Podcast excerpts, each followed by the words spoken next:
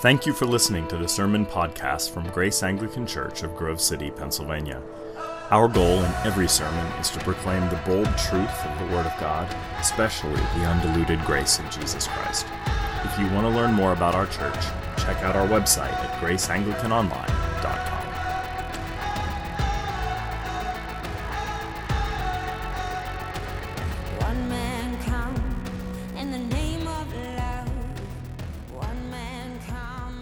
Grant me the serenity to accept the things I cannot change, courage to change the things I can, and wisdom to know the difference.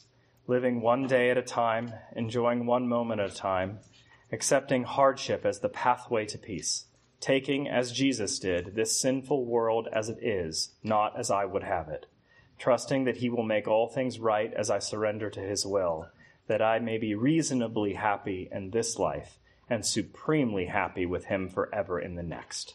Amen. Some of you know the na- name Ted Turner. He's now in his 80s.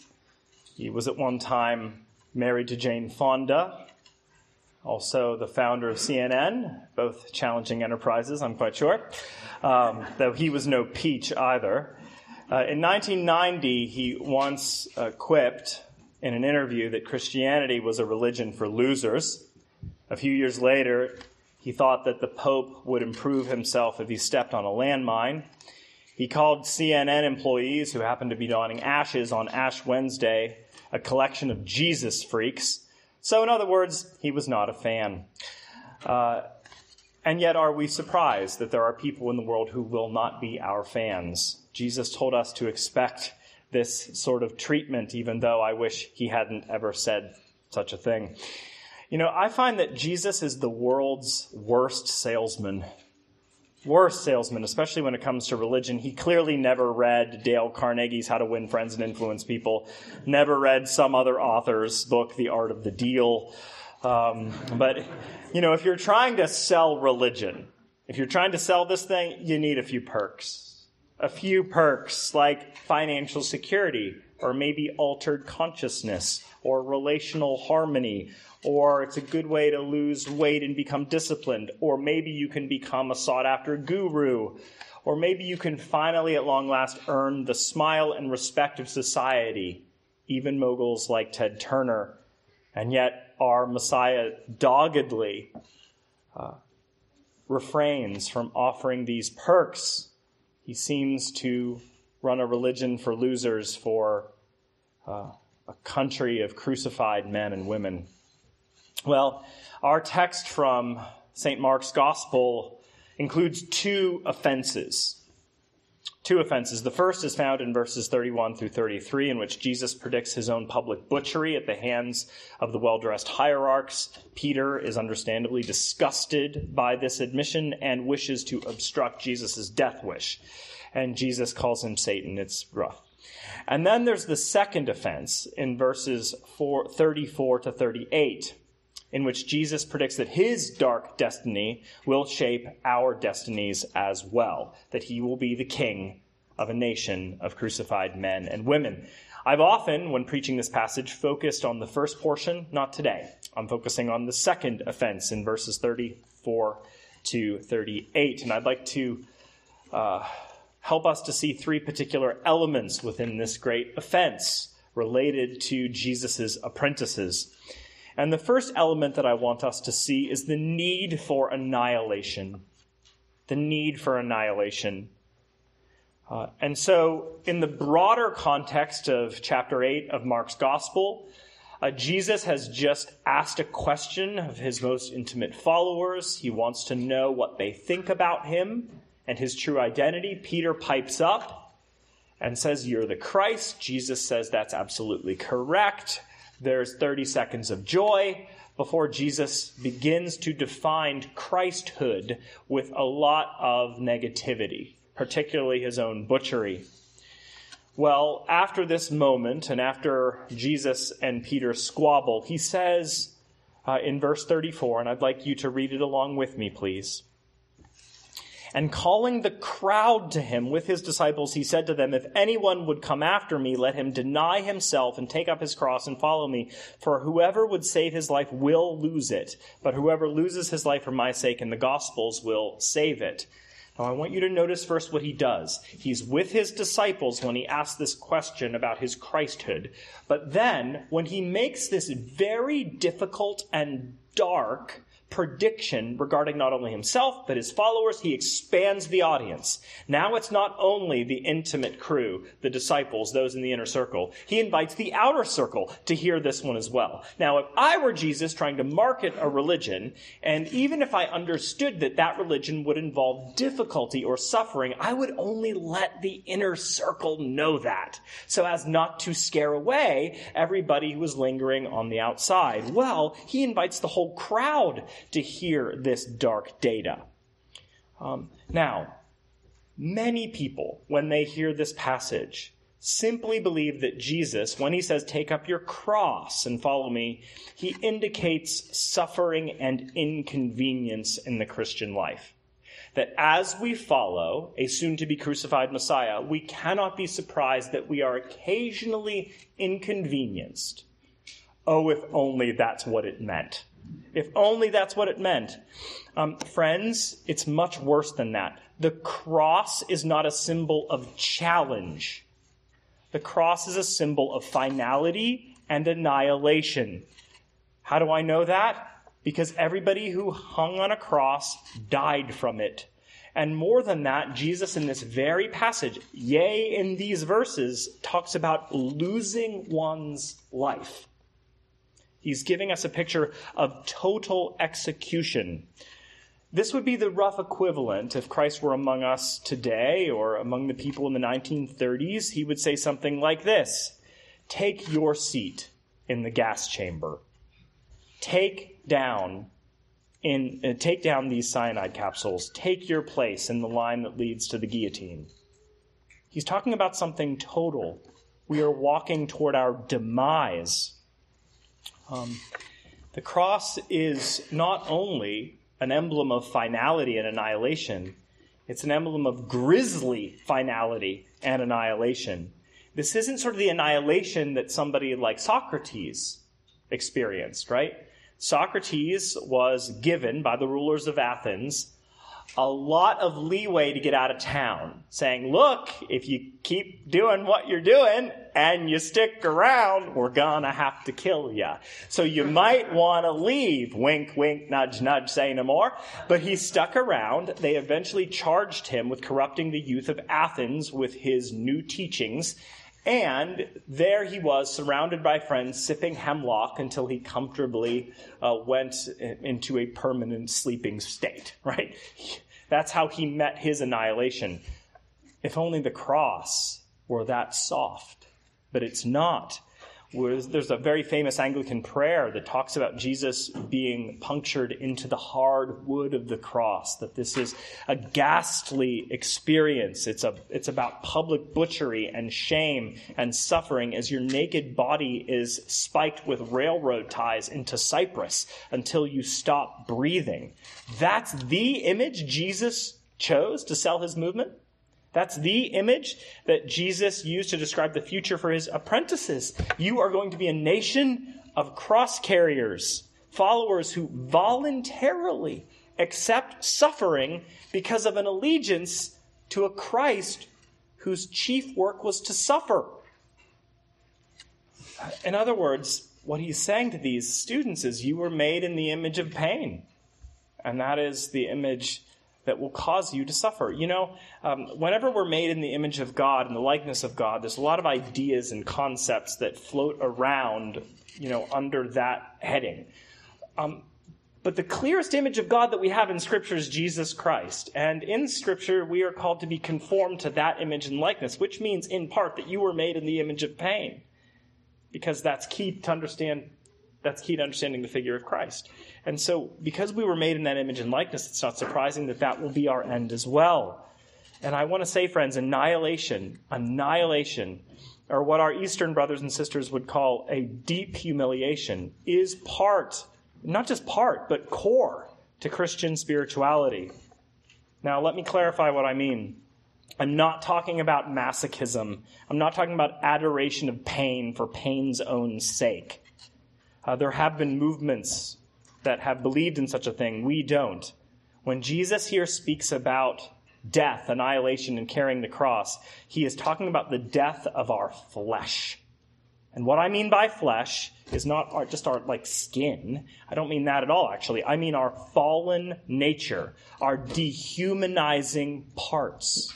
Those elements, those dark, anti God, satanic elements of our own personhoods that need to die in order for us to thrive.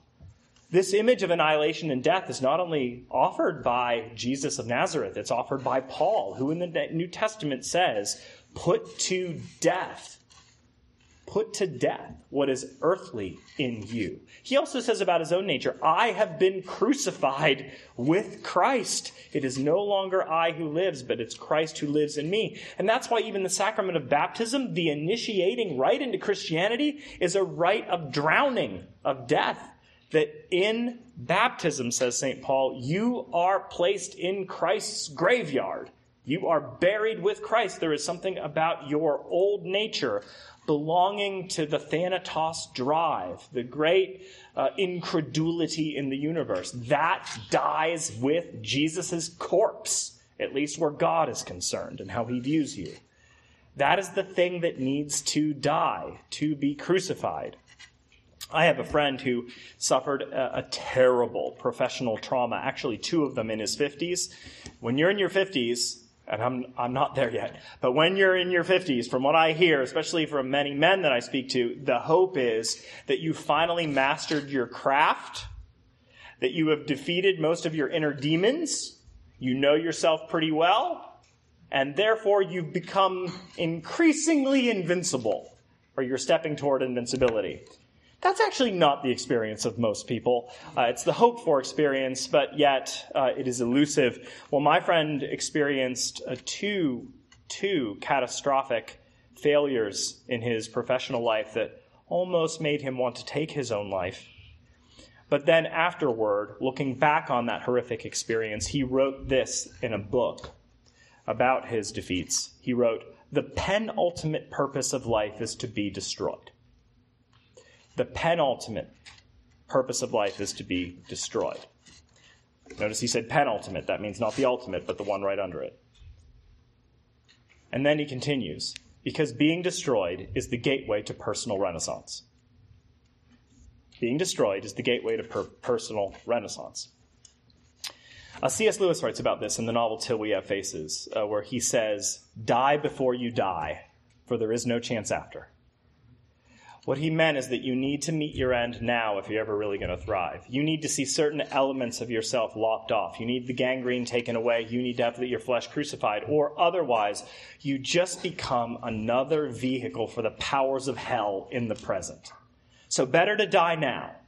Better to lose it now because of your bond with this Jesus Christ, even though it will be painful, and even though it will be more than painful. It will involve annihilation. And yet, annihilation is key to the Christian enterprise. So that's the first element, annihilation. The second element, preservation. Preservation. Yes, I'm, be- I'm using alliteration yet again. What a surprise, huh? Verse 36. I invite you to follow along. For what does it profit a man to gain the whole world and forfeit his soul? For what can a man give in return for his soul? Preservation of the soul. You know, following Jesus guarantees, guarantees certain losses, important losses. And what he's saying to his followers is those losses don't begin when you die. The losses begin right now. In fact, those losses will necessarily involve the very things and conceptions that our sinful world and our own sinful natures value. You will lose what you value. There will be certain dark jewels in your hands that will be robbed from you by God for your own well being. I find this a fascinating passage because when he talks about gaining the whole world and losing your soul, it's like he has those two things on scales. And which is heavier? Which is more important? The entire weight of the planet or your individual tiny spark? And he said the spark outweighs the world. Why? Because eventually Everest is going to crumble, but your spark won't. Right? So there's something about your eternality as somebody made in the image of an eternal God that has great and enduring and a forever value. And Jesus is saying you need to prioritize what perseveres. And the things that persevere are the things that are valued, valuable in the kingdom of God. And outside of that kingdom and what it values, those things will eventually turn into dust. Uh, and if we value too much the things of this world which are passing away, not only will that have destructive effects in the life to come, it will have destructive effects now. I was reading uh, an article actually that was made into a book by David Myers. It was called The American Paradox Spiritual Hunger in an Age of Plenty, published by Yale University Press. This is what, uh, this is what um, David Myers writes. From 1960 to 1993, income in America doubled. Doubled. It's amazing. But during that same time, the divorce rate doubled, teen suicide tripled, juvenile violence quadrupled, and unwed births quintupled.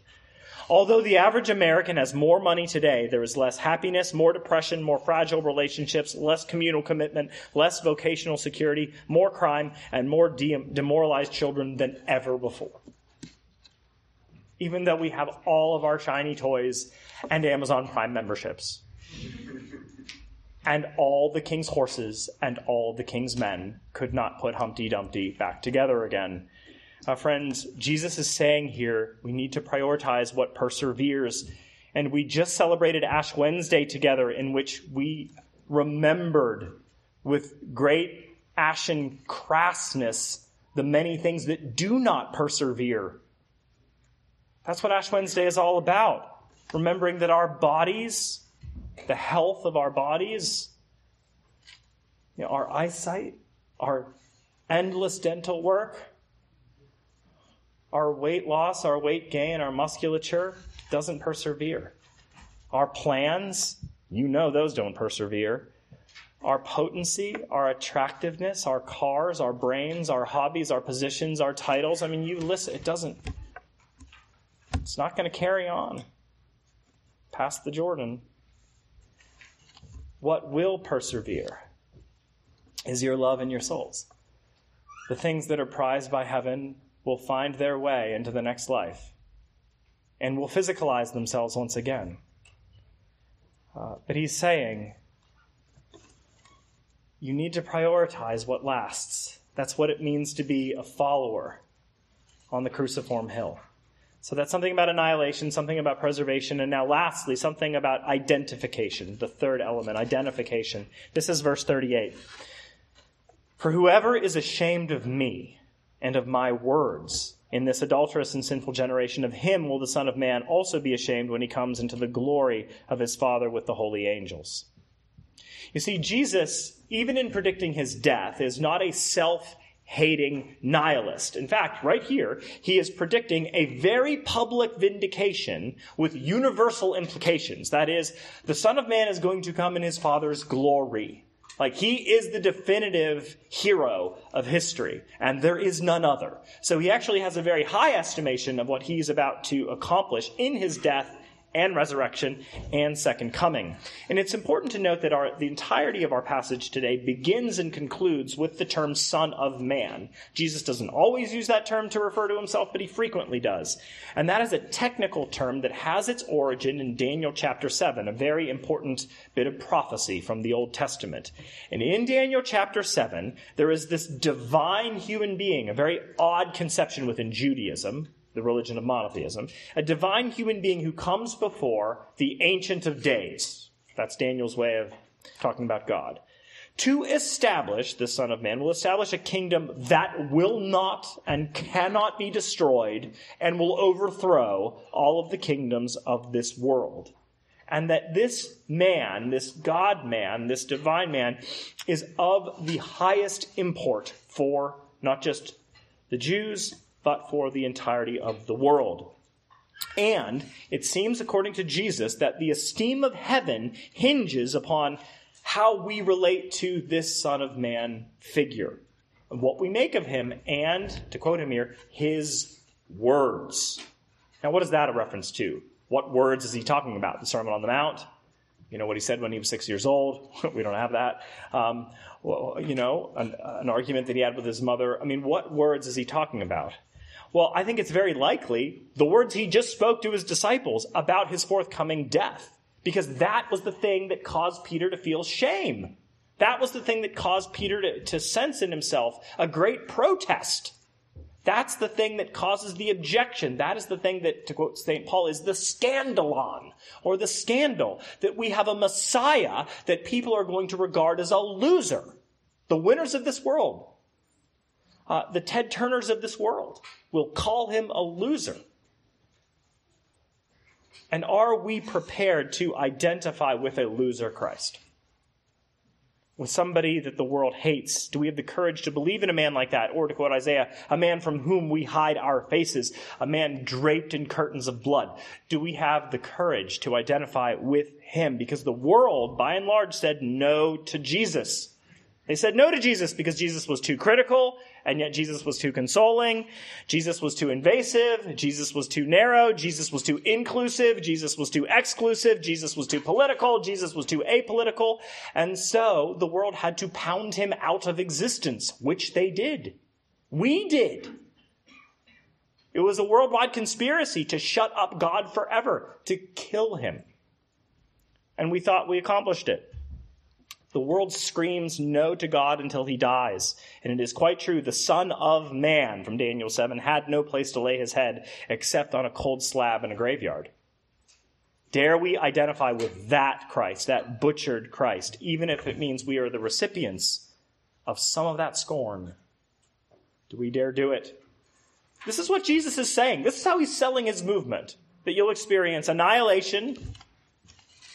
You need to consider true preservation by clinging to things that persevere, and identification. I want you to identify with me in my losses, or you can't identify with me in my glory.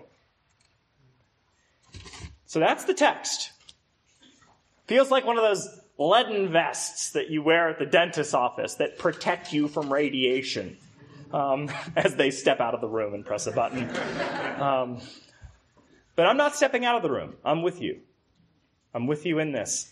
And I want to offer you now a concluding postscript because I think this text underscores the demolition and reconstruction of the human ego. And this is a prophetic word for our times, friends. The demolition and reconstruction of the human ego. Jesus, in this passage, rather directly assaults our current understanding of the self and our idolatry of personal identity. You know, we live in a time of radicalized differentiation in which so many of us are seeking to carve out a unique identity in terms of many things. Our age are we a baby boomer? Are we a millennial? Are we a generation z person who can critique the millennials and the baby boomers? What's our politics right left anarchist green? What's our gender? Evidently according to some sources there are 87 of them now and counting what about our sexuality, our race, our income, etc.? So we have this bifurcated, beyond bifurcated view of human identity. And what's more than that, we demand so often a relentless, uniform, and absolute affirmation of our self created or self understood identity. And we will brook no dissent. We require, if I can put it this way, worship. Worship of self. Uh, or to quote the prophetess Christina Aguilera, you are beautiful no matter what they say. In every single way. Words can't keep me down. I can't do it, but you know. You know the song, right? You're beautiful in every single way. We worship our identity and we demand acolytes who will worship it too. Why? Because we have believed the most ancient lie in the book that salvation is within the self. Salvation has to do with deeper self discovery. Self discovery, being my true self, living my truth, adoring myself as I read Self magazine and stare at myself on my Instagram. Right? And then comes Jesus, who ruins our party and says, Do you look good on wood? Those who seek to save their lives will lose them. What I love about Jesus is how non stupid he was, nor fashionable. He understood the self to be notoriously complex. That is, it is a, a marriage of things that are beautiful and that are the Rocky Horror Picture Show. And they are being brought together in a way that doesn't really work.